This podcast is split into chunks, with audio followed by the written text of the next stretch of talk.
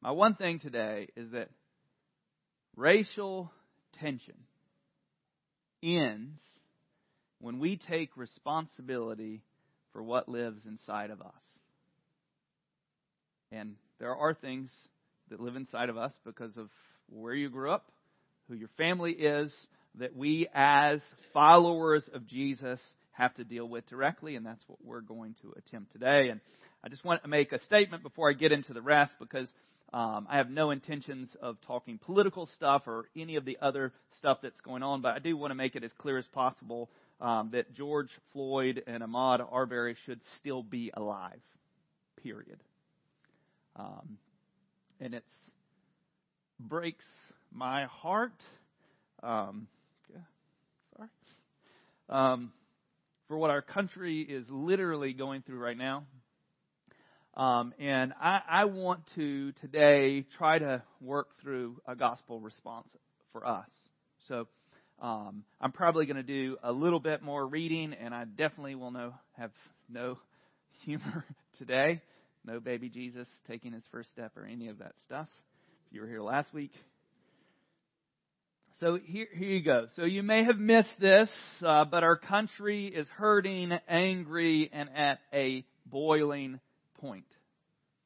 You may be indifferent to it. You may be enraged by it. Or you may be stoking the fire. None of those things will fix what is broken. Today, I'm going to try my best to humbly walk through a gospel response to the open wound our country is facing. And no, it will not be resolved quickly, but it is something that we have to start working towards.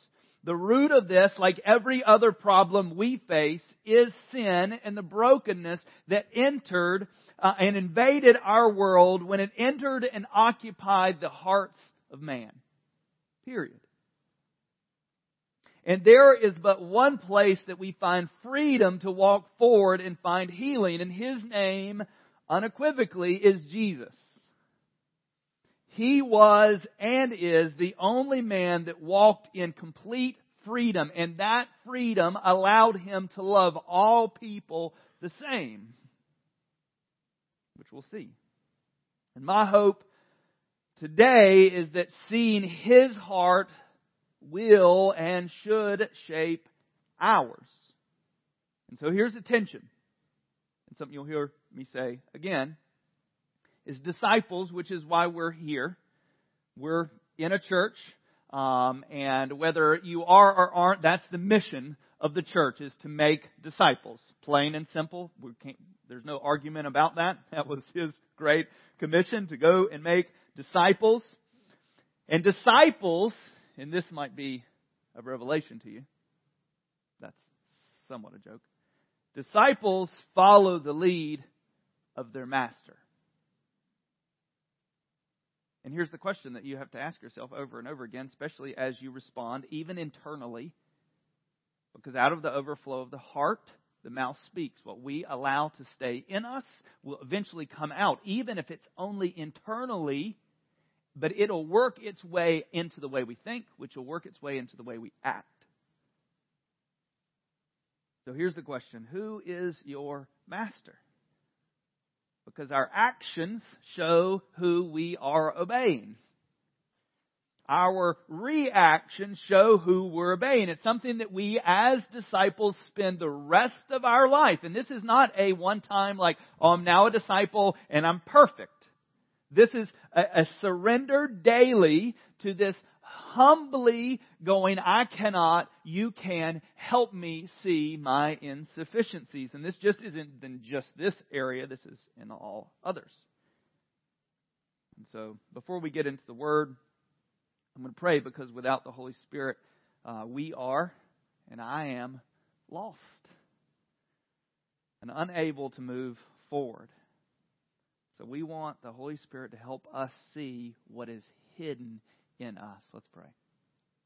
Dear Heavenly Father, uh, Lord, I am grateful that you didn't leave us here blindly thinking um, or having to anticipate what you think or feel or experience or what you went through, but we see that in your word. And I pray that your word today, as we look at how you lived here on this planet, that we would see it as truth to us, that we would see it that if our master does, that it is our responsibility to follow suit in acting and responding the same way.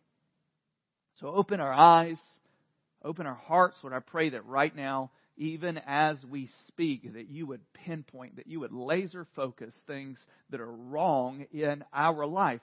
The sin that we so easily allow to entangle in our life and, and ruin and rob our joy and peace. Lord, I pray that you would point it out and that by the power of your grace and mercy, by the power of repentance and laying that over, Lord, we would see freedom. Freedom to respond correctly. Amen. So under, understand this. Um, this is not the totality of the conversation.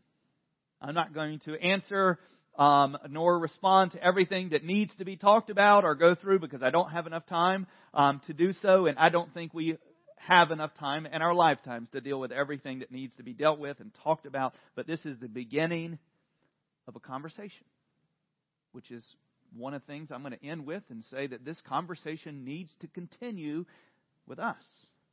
And so there's three things that I'm going to point out that Jesus did. And he did lots of other things that we could help us relate to what's going on, help us walk forward. But the three things that I think if we see he did these things, we need to move in this way. We need to act like he acted. and if we respond correctly in these three areas, I think our world will change.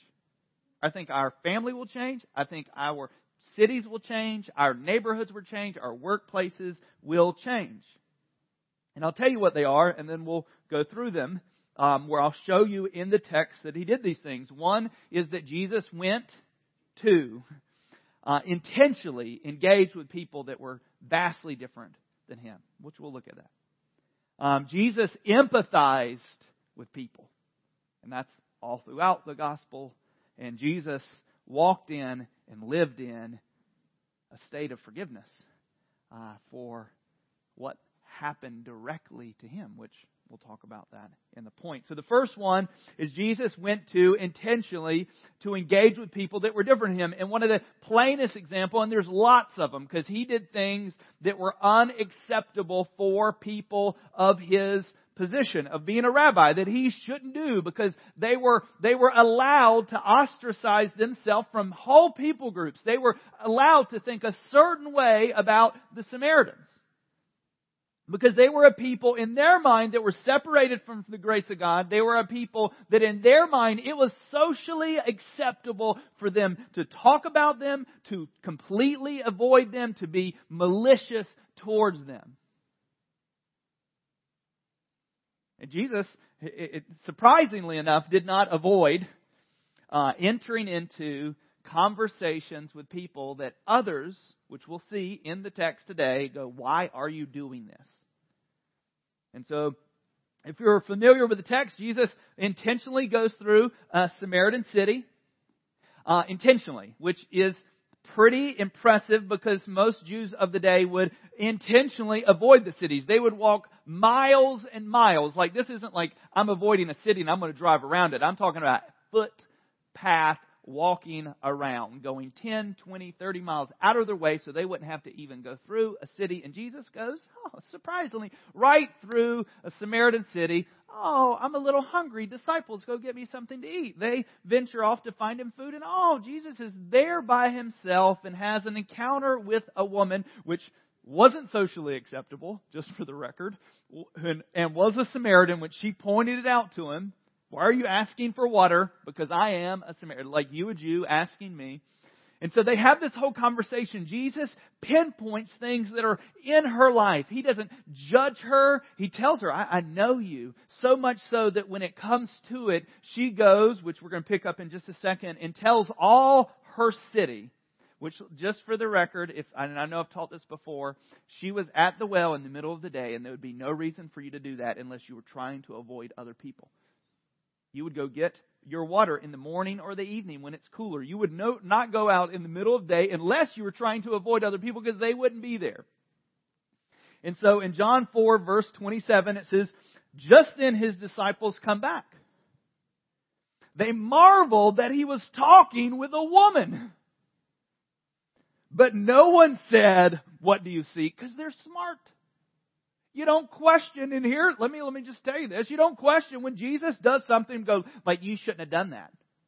We don't have the right to go, maybe he didn't mean to do that. He intended to do everything he did and it was recorded. What we need was recorded for us here. Or, why are you talking with her? They weren't going to say that, but they were thinking it.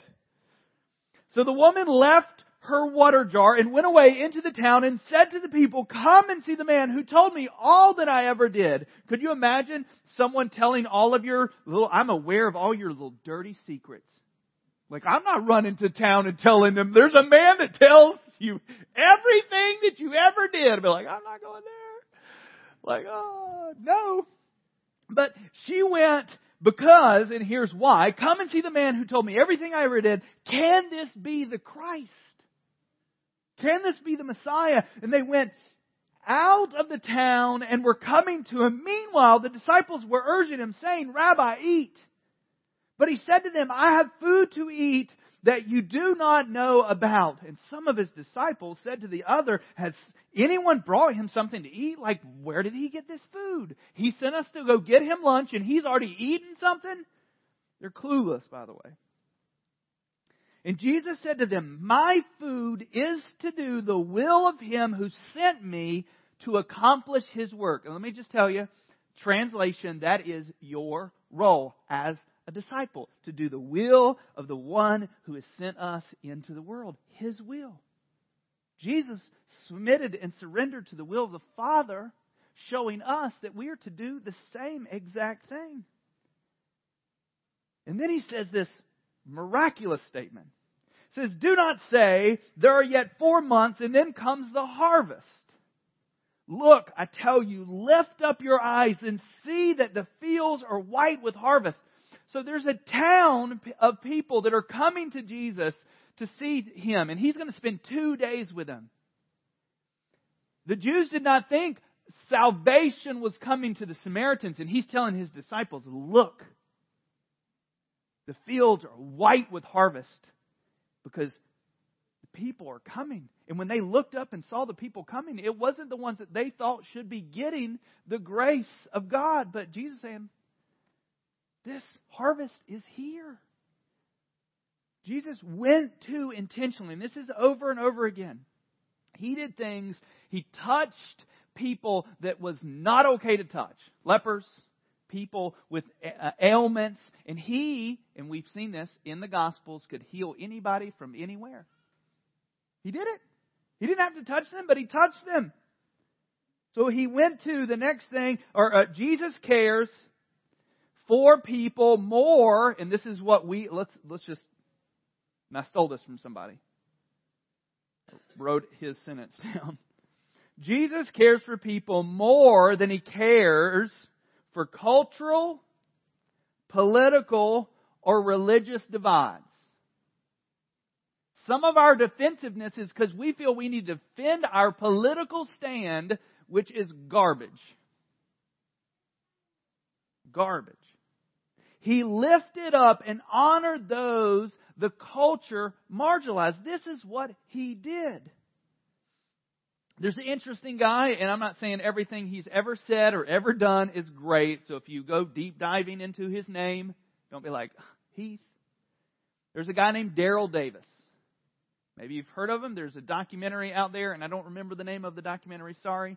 Um, he was a he's a musician by trade, um, and since 1983, it has been his mission to befriend Klans members, and he is an he's a black musician.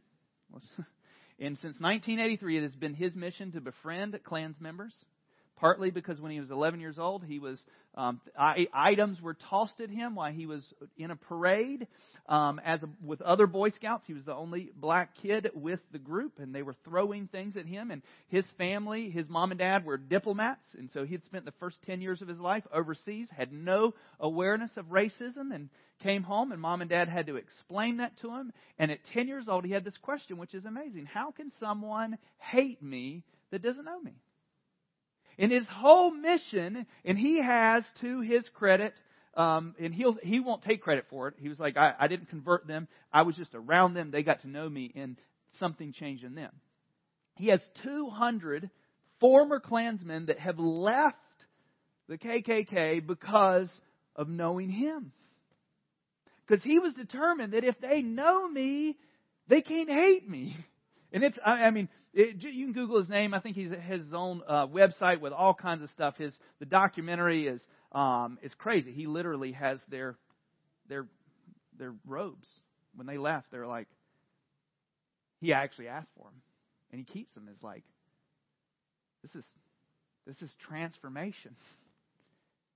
And so people like Daryl Davis said, just like Martin Luther King said, hate will never overcome hate. We're not going to use hate to overcome anything, but love will. And, and he has this, and his story is so interesting. He has this, he has this ability to not take offense to what they're saying because he understands that they're only saying this because this is a broken way of thinking that he'll by their relationship. And he became really good friends with some people that were like, why in the world? Because he understood that unless they change their perspective, they don't change. Um, the next thing is that Jesus empathized, which is something we need. The dilemma is um, I'm white. Most of you in this room are white. We have a perspective based on that. Not many of us can empathize what it means to be black in the U.S. right now. We, we cannot because we are not. And we need to understand that when we have empathy, we get to understand what other people are going through. And so Jesus empathized with people that were hurting. He felt their pain. He wasn't trying to guard the, the, the protocol. He wasn't trying to like keep his political standing. He was hurting with people that were hurting. And what was amazing is he hurt with people even when he knew he was going to fix, he was going to bring them joy. So I don't know if you remember the story of the widow in Luke 7. There was a, a widow who had her husband's already dead because she's a widow. Her only son, dead. Her hope of a future was in a casket. There was no Social Security. There was no, like, he was going to be the one that would care for her and, and, and, and take you know, responsibility for her as she got older, and he, her only hope, is now dead in a casket, and Jesus sees this group going to a tomb and felt compassion so that he stops the funeral procession. Can, you imagine this funeral's going down the road and he's like, hey, hey, hey. And maybe they knew who Jesus was. And Jesus walks over to the tomb, which he didn't, I mean, not to the tomb, to the, to the casket, which he didn't have to, and he touched it. And he said, Wake up. And he set up, and side story, he said some, in the Bible it says, and he spoke. The one who set up. And I've said this before too, like, what did he say? Why didn't it record that? I think it would be amazing. But he no, he felt compassion. He was moved by compassion. They weren't his relatives. They weren't potentially anyone that he even knew, but he had compassion, and that compassion moved him to action. Lazarus, his best friend, and long story, he um, hears that he's not doing well, he's sick, and he continues his ministry and shows up to um, his hometown um, with him dead for four days in a tomb. And each sister, Mary and Martha, come out to Jesus and said, If you would have been here, he would have been alive. And he'd already told his disciples, he's asleep. We're going to wake him up. And they're like, okay, no big deal. No, no, no, no. He's dead. He tells them he's dead.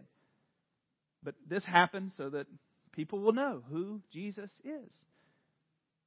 And you know, Matthew, not Matthew, um, John eleven thirty five. You're looking to start memorization. start there. Jesus wept. It's, a great place to stay. I have a scripture memorized. You can do it here in this service. And he wept with them, knowing even before Lazarus died that I'm going to allow this and I'm going to raise him from the dead. Even in moments later, they would receive their brother with the greatest joy and hope and excitement. He wept with them because he felt and experienced the pain they were going through, even though in him he knew he was going to fix it. He felt compassion over the crowd that followed him out. And the, the, the 5,000 and the 4,000 and the 4,000 were most likely Gentiles. Not the people that the people of God thought he was coming to, but he felt compassion enough for them to go, we're going to feed these people because he understood there was something that they needed. He was going to respond. He felt compassion on the oppressed and the suffering.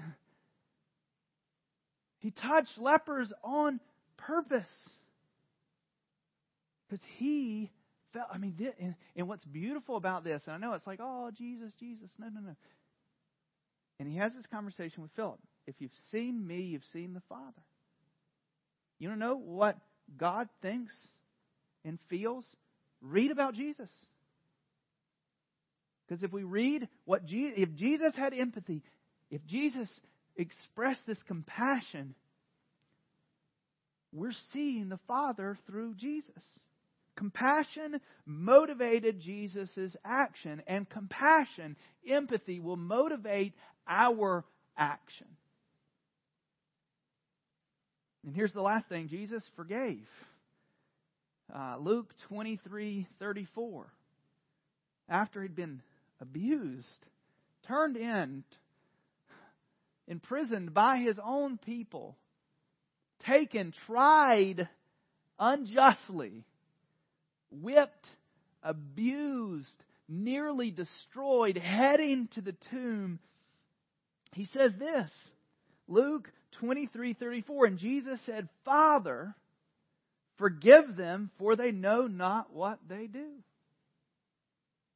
Jesus lived a measure of forgiveness that we need to we need to strive for.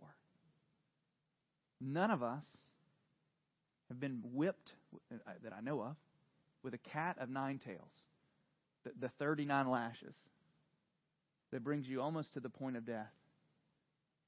None of us have set and experienced the accusation that Jesus did unjustly.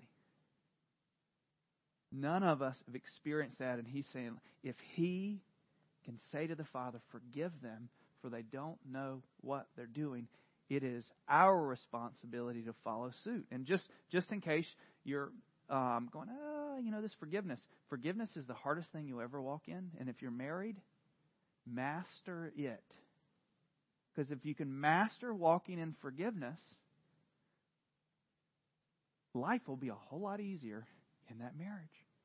Because you, you forgive, you let those things go. And, and just so, for those that grew up in the South, for those that grew up reciting the Lord's Prayer every Sunday, you said this, Matthew 6 12, and forgive us our debts as we also have forgiven our debtors. Forgive us like we forgive other people. We said it over and over again. I'm sure I did not know what I was saying. No, I don't remember a preacher ever telling me, like, look, look, look, this is what you're saying. When he's telling you how to pray, forgive like you want to receive the forgiveness. This is what he's telling us when he's saying for us to pray. Uh, the unforgivable, uh, the unforgiving servant in uh, Matthew 18, there was a, a servant that owed millions of dollars, lots and lots of money, money he could never, never, ever, ever repay. And he was forgiven that because he he he he he um, he begged and pleaded to the master, please. And he let him go, and he walked outside, and he basically choked out somebody and threw him in prison for the $50 that he owed him. This, this minuscule thing. And Matthew, and this is a, write this one down, read it over and over again. It's a scary text, in my opinion. And after Jesus says in the story that this unforgiving servant was thrown into prison until his debt is paid. He says this, so also my heavenly Father will do to every one of you. If you do not forgive your brother from your heart. I think a lot of us mouth, I forgive you. But in here, we're not. We're not walking in that forgiveness, and forgiveness is something that is not optional for believers. If you are a follower, a disciple of Jesus, walking in and living in a state of experiencing and receiving and giving forgiveness is something that is our requirement. Period. So if you're living in unforgiveness, what will happen is unforgiveness will turn into bitterness. Bitterness will become your master. And just like we said earlier, who is your master? You will live out the expectations of your master. If you allow unforgiveness in you, even a little bit, it will work itself out. So here's the three things Are you going? Are you intentionally engaging with people that are different than you because that will change your experience? Are you living in a place of empathy for people that are hurting without trying to justify your cause or position, but understanding their pain? And are you forgiving like your master? Because if you aren't living those things out, there is something that needs to be addressed in you. And for us to move forward in this, for us to see healing come, uh, it must take place in us first.